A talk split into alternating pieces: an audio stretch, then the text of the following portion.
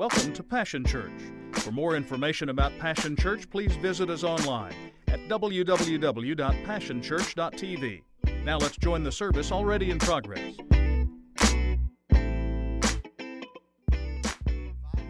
Um, and I believe that God is birthing revival all across the world. We're seeing it everywhere. One of the interesting things to me about this particular move of God that I've noticed, um, and I'm not going to take long here, I hope, uh, the, but I've noticed that this one's a little bit different. Uh, In, in old days, we would say this if the preacher didn't get to preach, then we had revival. But I, I'm convinced that the, one of the hallmarks of what I'm seeing happen around the nation right now is that uh, interspersed into worship and in between worship sessions, people are so hungry for God's word that God is still allowing ministers to bring the word. They're just not known ministers. They're not, they're not celebrities. There's people standing up bringing the word. The Bible says that heaven and earth will pass away, but his word will never pass away. And so I don't want you to think, well, we shut worship off today. So we didn't get to go for three hours like we did last week, so we're not in revival. Hogwash. When we hear God's word, it produces revival in us and it gives us a foundation from which we know how to worship. So I just want you to keep pressing in, keep pressing in as we go into God's word because I think his word's going to help us today. Um, and so I want you to stay there with me. Um, there's this thing that happens on long road trips. How many of you have taken long road trips with small children? Raise your hand. All right, you know that there's a question that uh, after about mile one, they start asking that, that grates on your last nerve. It is the question that every parent loathes. It's from, it comes from the back seat where they're battling, uh, the two kids are battling over real estate. I don't know if y'all did this, but we did this. We would put uh, masking tape down the middle of the, the vinyl seats to mark off territory to keep from killing one another. And then we, from the back seat, from the beginning, we would begin to ask this question that no parent ever wants to hear Are we there yet yeah. And so we would uh, we would make threats and they would be increasingly um, they would increase in volume as the miles would pass by. We would say stuff like don't make me come back there and do you want me to come back there? No i don't want you to come back there. Are we there yet? We would ask and we would we would we would um, invent these games that would help us pass uh, the, the the mileage as it would go by over and and I started thinking about this in our desire to get to there. How many cool moments, how many adventures did we miss? How many things did we forget to see out the window that if we hadn't been so consumed with getting there, that we would have paid attention and we would have recognized that was one of the most important parts of the journey. But we just want to know are we there yet? I think that's what happens to believers when we start talking about Easter. Easter is what separates Christianity from every other faith because there are a lot of faiths. I need you to understand that this morning. There are a lot of faiths that people say that they were Messiah that died. The difference between our Messiah and their Messiah is that when our Messiah died, he didn't stay in the grave, he rose again. Am I right? And so, so, so I, I understand that Easter is our Super Bowl, it's our Disneyland. But, but I want us to slow down. That's what we've been doing because there are some really important things that happened in the journey to Easter. On this road to Easter, there are some things that happened in Jesus' life that we need to be aware of because they have implications for us. So we're going to do that this morning. If you have your little card, uh, that we've been working on. I want you to get it out. We're going to uh, fill in another blank. Blank. We've been we've been in this. This is our third week. So on the first week we talked about Sunday was triumphal entry day, where people worshiped Jesus. Um, and then we said on Monday uh, we talked about this um, last week. Jesus cleanses the temple. He makes room for the sick and the lame. And so that's where we've stopped. We're going to fill in uh, Tuesday today, but before I do, let me set the scene. Um, you won't find this in every gospel, but in Matthew and in Mark, I'm not going to read it to you. You'll need to do this yourself. Uh, the account is given that after Jesus cleanses the temple and he does some other stuff, he, he at the end of the day, he goes back and he spends the evening with Mary, Martha, and Lazarus in their home. The next morning, on Tuesday morning, he gets up and he starts his journey back to Jerusalem again to go to the temple like he's been doing every day. One of the things that Matthew and Mark tells us happened is that on the way to the temple that morning, Jesus must have missed his Cheerios. Nobody cooked him scrambled eggs. Nobody had the bacon. They didn't eat bacon. Uh, they, they, they, didn't have Bojangles on the on the stop. You know, so he. The Bible says in Matthew, Mark that Jesus was hungry. And as he's walking down the path towards Jerusalem, there's a fig tree there. When he sees the fig tree from a distance, the fig tree looks like it's a good tree. It's bloomed. It, the Bible says it's got leaves. It's not like a West Oklahoma scrub brush tree, it's like it has life in it. And he walks up to the tree to get his breakfast, his happy meal, his uh, breakfast burrito in the shape of a fig. And the Bible says that it was barren. And the Bible says that Jesus cursed the fig tree. And I only mention that to you this morning because I want to remind you that Jesus does more than just inspect fruit, Jesus expects fruit.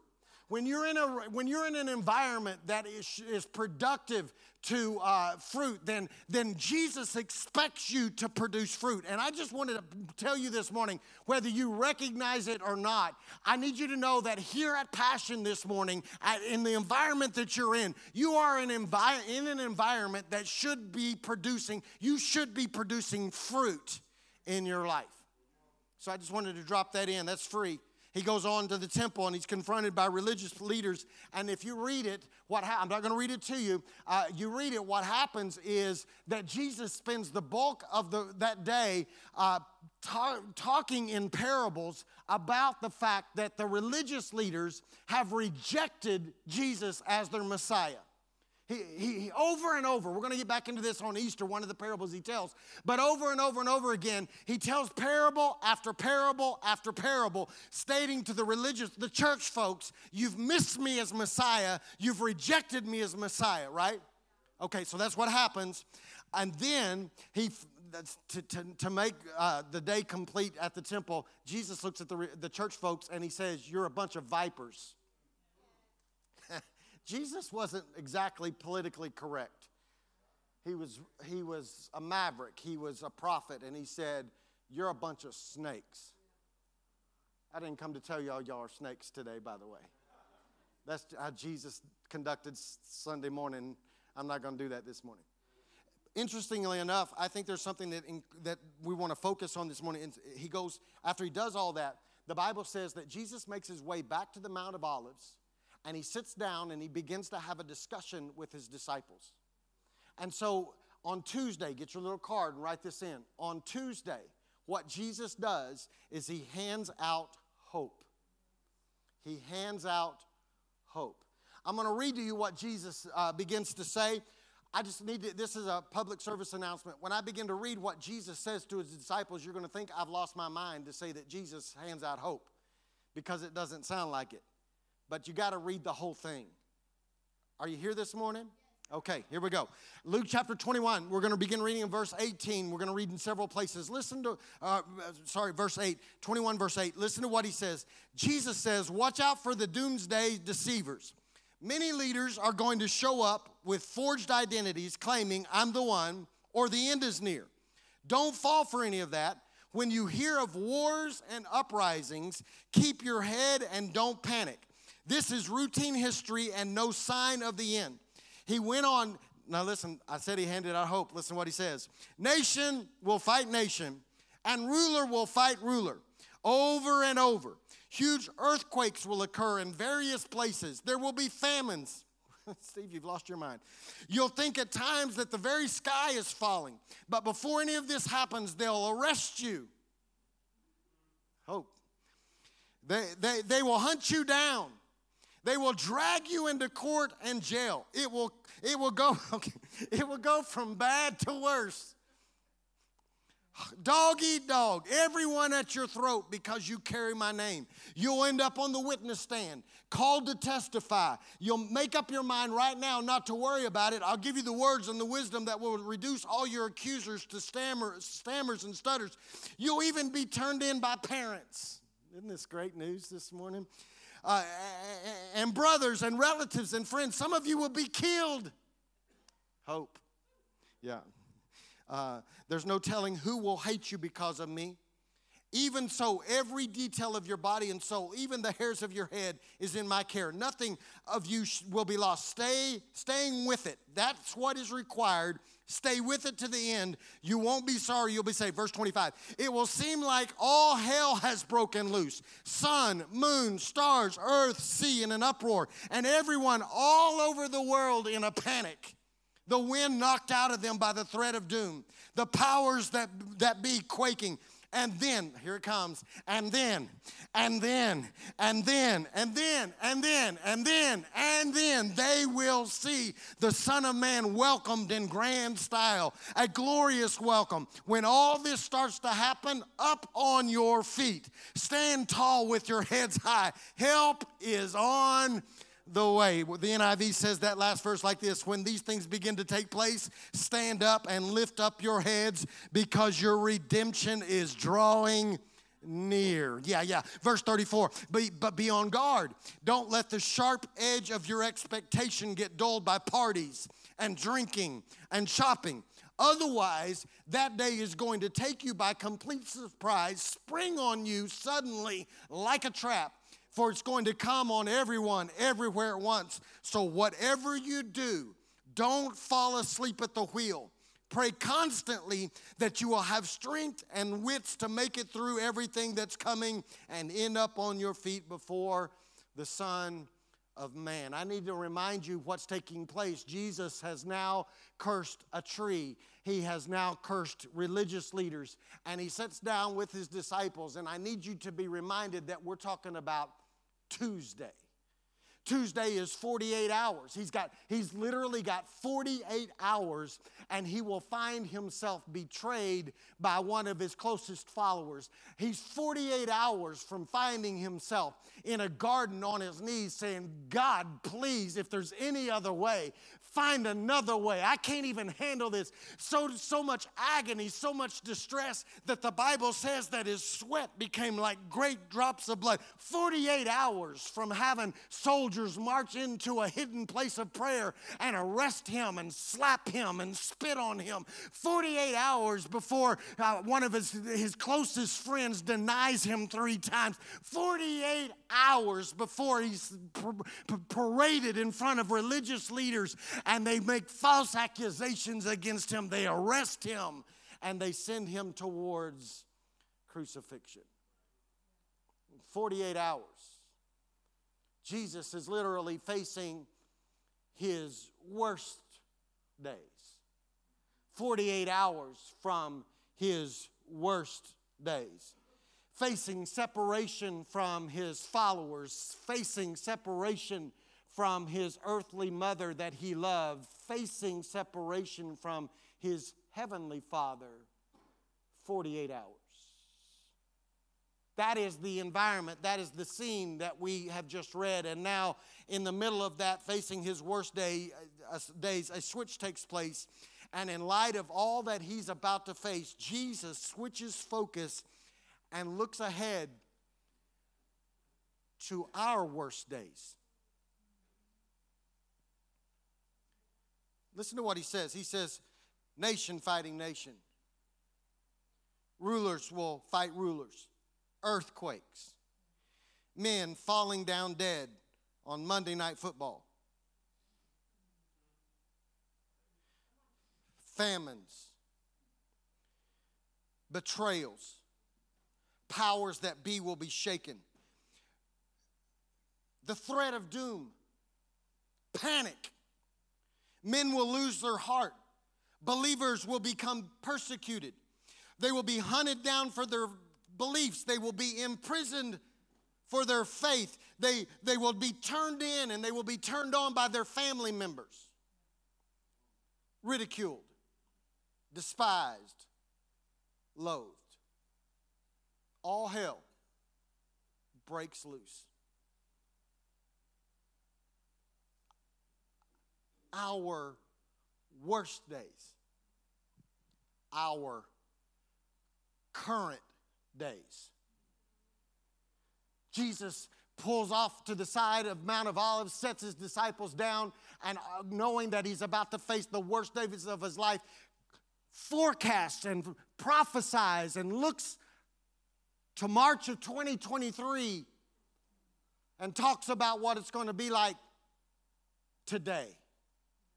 And in the middle of that, he says this when you see all these things, look up, get your head up.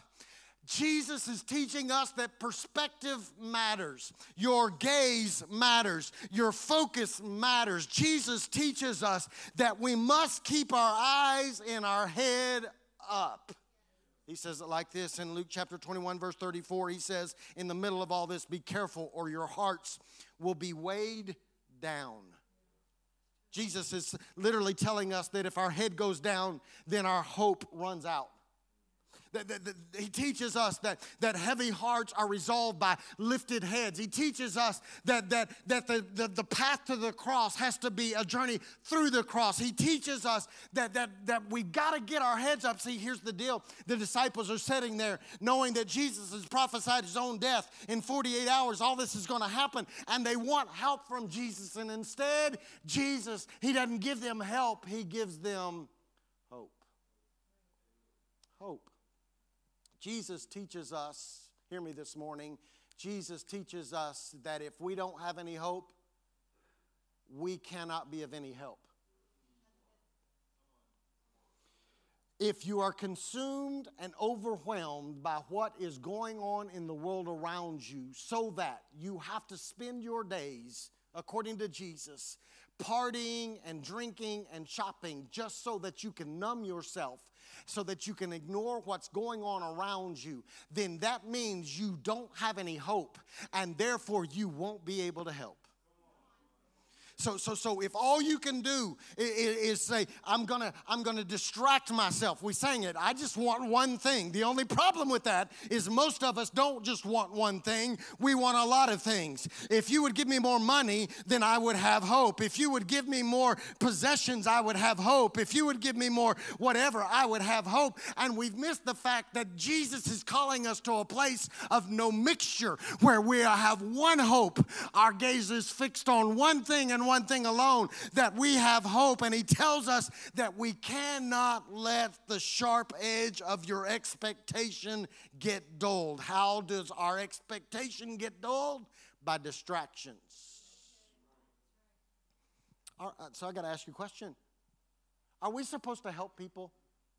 Yeah, yeah, yeah. We talked about that before. We're, we are called to serve, we're called to help people. But let me just help you this morning and tell you that Jesus understood that help runs out, hope doesn't. See, Jesus understood that here's the fact. You can say, Steve, I need your help. I got, fin- I got financial bills that I just can't pay. I'm at wit's end. I'm about to lose everything. Can you come to my rescue? And Steve can go home and empty out all of his bank account. Won't get you much, but I'll empty it all out, sell my car, my house, give it to you. The dilemma is, is that at some point in your future, unless you have learned to manage and steward correctly and gone through Dave Ramsey and live like nobody else so you can live like nobody else, because the pattern has been set up in your life, you don't know how to handle what God has already given you because we don't have we don't have a financial issue, we have a stewardship issue most of the time. And, and so I could give you everything, but unless you've learned all that, what's going to happen is that within two to three months, six months, go ask somebody that's ever won the lottery, you will discover discover that once again they discover that their bank account goes empty. If I could just win the lottery, poor man's tax. If I could just scratch it off and win the $10 million, I'd be set for life. Yeah, about six months. And you'll be in the poorhouse again because help runs out. You say, well, Steve, the help I need is I need healing. And I can bring you to Jesus, and Jesus can heal you. But can I just tell you that at some point, due to the, the sin of the world we live in, and because we age and our bodies break down, can I just tell you that even though Jesus heals you from what you're dealing with right now, most likely at some point in your future, you're going to deal with some other ailment because help runs out.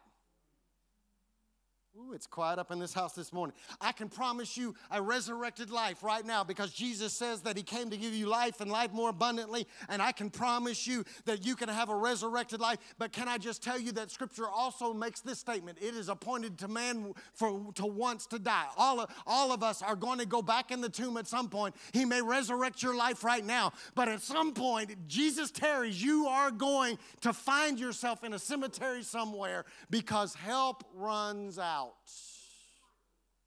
Help runs out. But hope, hope never runs out. Can I just say this to you? This, can I just be, I, do I even need your permission? Can I be really blunt with you this morning? Our greatest asset, our greatest gift in this body is this our hope. That is the greatest gift we have to offer anybody. That's the greatest asset that we have to offer the world around us that's panicking and fighting and freaking out and thinking all hell's broken loose and the sky is falling and it's all over. What we have that they don't have that we must give them is not necessarily our help. What they need is our hope. See, this is what happened. Okay, stay with me. We, I grew up in the, in the era I grew up with, I was surrounded by people that I would say this about them. This is how we would, we would describe them. They were so heavenly minded that they were no earthly good. We, we would huddle together inside the four walls. It was us four no more. We didn't want anybody else in. It was just us. And we would sing our national anthem called I'll Fly Away because we wanted to escape the nasty now and now. I didn't want to deal with it. Jesus gonna come back. I don't have to deal with it. I can run up my credit card because Jesus come back. I don't have to deal with it. Uh, let's fly away. Right? That was the day I lived in. But I think what Jesus recognized would happen has happened. And that is that the pendulum in our lives as believers has swung so far the other way that now the people that have the greatest gift and the greatest asset have ducked their heads and shifted their gaze till now when you talk to believers instead of us being hopeful we're hopeless. So now when you talk to believers all we can do is talk about what the national news tells us is reality. Turn the news off for god's sake everywhere I turn, believers that should have hope should be filling the atmosphere with hope. Our head is ducked. We have no hope. We are convinced that devastation is at every turn, sickness is at every turn, destruction is around every corner, division is rampant, division is everywhere. I'm disillusioned, I'm disappointed, and I have no hope. And when I have no hope, I cannot be of any help. But it is time to remember that our worst day gives birth to our best day. Yeah. The, I, I, just, I, I got to tell you, the darker it gets, Jesus says the darker it's going to get, they're going to hate you. They're going to arrest you. They're going to, they're going to convince your family to, to put you in prison and to, to, to attack you. People are going to lose their minds. The darker it gets, the closer it is to when he returns. Jesus looks beyond the cross and even looks beyond what we fix on, fixate on, which is Easter and his resurrection. And he says, Lift your hearts and lift your heads and remember that our f- hope is fixed on his return. I'm going to offend you. I'm going to be an equal opportunity offender this morning. I just need to tell you this morning. I my hope is not fixed on a political system. My hope is not fixed on Joe Biden my hope is not fixed on Donald Trump. My hope is not fixed on the Senate. My hope is not fixed on the House of Representatives. My hope is not fixed on a Supreme Court. My hope is not fixed on a Constitution, even though I'm thankful for it and will fight for it. My hope is not fixed on America. My hope is not fixed on Israel. My hope is not fixed on man's remedies. My hope is fixed on the one who is coming back for us. And because we've forgotten it, our heads go down and our hearts go down, and we're unable to provide anybody with any help because we don't have any hope. Our hope must be firmly fixed our gaze must be securely fastened to the heavens above for the day when our King will return with healing in his wings and power in his hands. And I just need to help you this morning. Worry is an indication that you have lost your hope.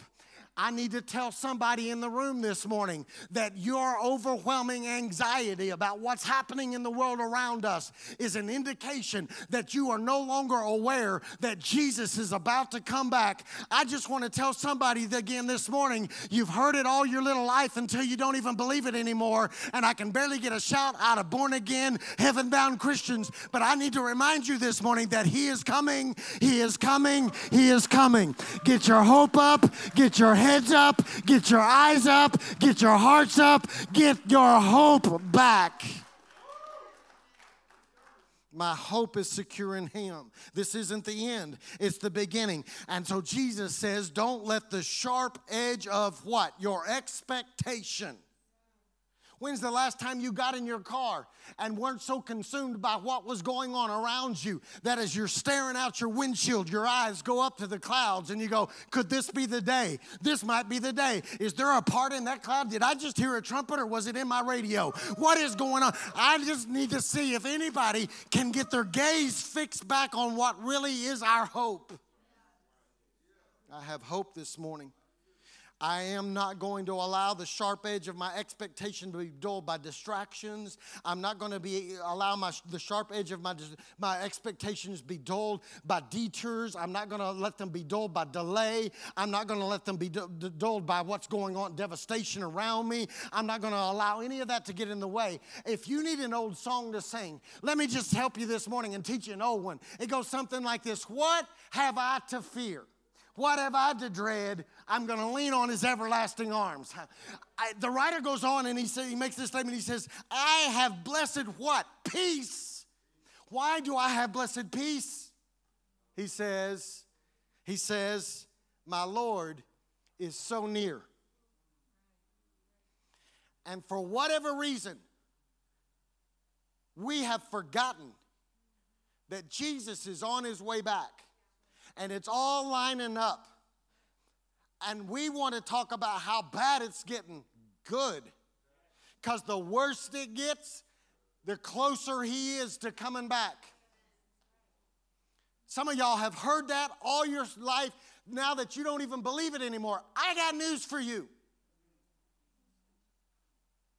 If you believe the Easter story, then why wouldn't you believe what Jesus says before he dies? When he says, Look, look around you. When you see all this happening, get your head up.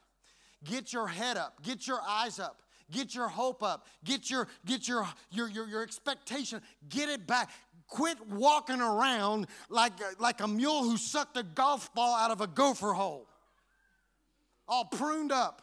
Y'all, we're the most pruned up people in the world. We can't get no joy. We can't get no laughter. We can't get a shout. We can't get a dance. Because I watch the news and, and chicken costs $9,000 a pound and eggs. I could sell eggs for gold and, and the gas is so high and electricity costs me so much and they're fighting in the Ukraine and China's sending blimps. And, and w- what are we going to do? What we're going to do is do this.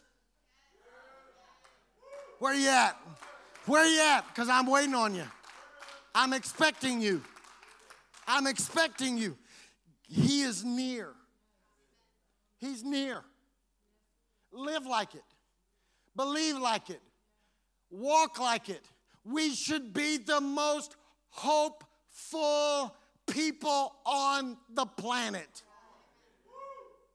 The psalmist says it like this. Come on, worship me. The psalmist says it like this over and over again. He says it on multiple occasions. I'm going to read two, two of the occasions. They sound identical. He makes this statement. He says, Lift up your heads, you gates. Lift them up, you ancient doors, that the King of glory may come in. Psalm 42 11. Lift up your heads, you gates. Lift them up, you ancient doors, that the King of glory may come in. Different version.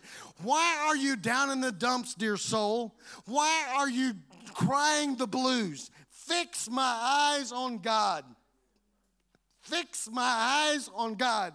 So I'll be praising again. He puts a smile on my face because He's God. Listen, I just need to tell you today that I, am not denying reality. The days are dark. I, am not denying reality. The, the, the, the, the sands under our feet are shifting. I, am not denying that, that folks have lost their ever loving minds. They have. People going crazy. Like cray cray crazy. Like over the top crazy. Like, am I right? People that you thought had it all together are suddenly full of panic and full of anxiety, can't get out of bed.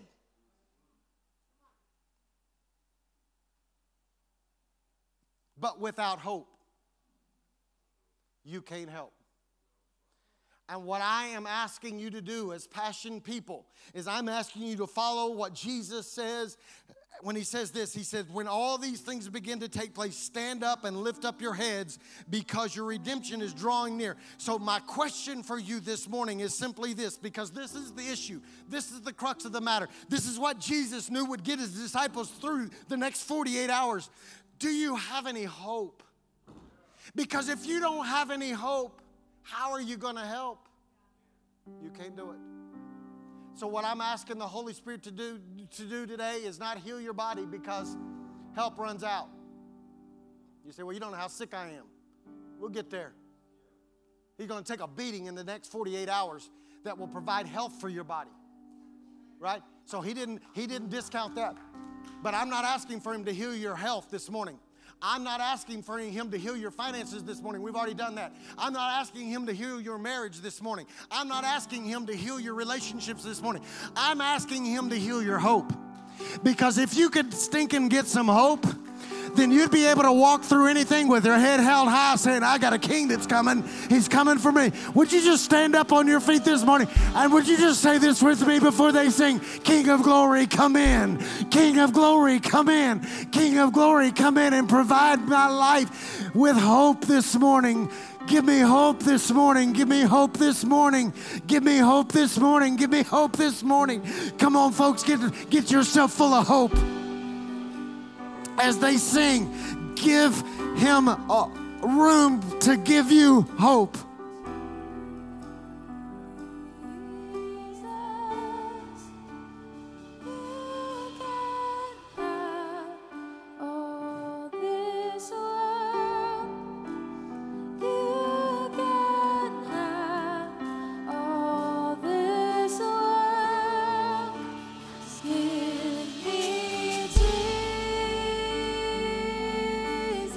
On, let Him fill you with hope this morning.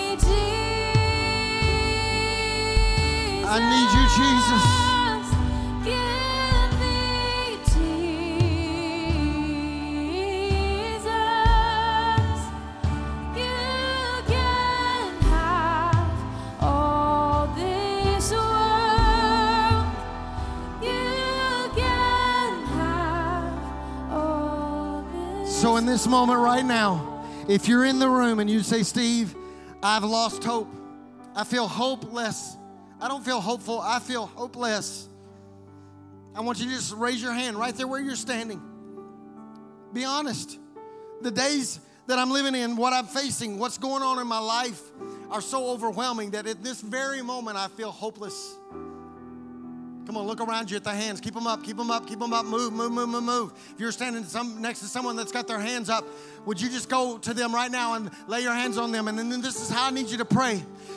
God, fix their eyes on Jesus today. Jesus, you're the only one that brings hope. We fix our eyes on you. We take our eyes off of what's going on around us, what, what, what's coming against us, and we instead, we adjust our gaze. We fixate on you, Jesus, on the approach that you're, you're, you're, you're coming soon. You're, you're approaching our life even now. King of glory, come in right in the middle of hopeless situations, right in the middle of hopeless days, right in the worst moment of our life. God, would you allow the King of glory to be ushered in and bring hope, bring hope, bring hope. Make us hopeful in this moment. We put our hope in you. Only you, Jesus. Nothing else. No one else will do. I will not fear. I will not dread. I will not drop my head. I will not drop my eyes. I will not drop my arms, my hands, my heart, because my eyes are fixed on you. I look to the hills. I'm like, I'm like the, the, the, the prophet's servant who went out and saw that we were surrounded by the enemy. But I go out again and I lift up my eyes and I recognize that all around our enemy, they are surrounded by the angel of the Lord and his mighty host. And we're surrounded by your presence and your goodness and your faithfulness and your mercy and your provision in our life. So we have hope. We hope in you, Jesus. We put our hope in you. I place my hope in you. It's been a privilege to have you join us for this time of ministry. To find more Passion Church resources or to make a donation online, visit www.passionchurch.tv. Remember, you can't live without passion.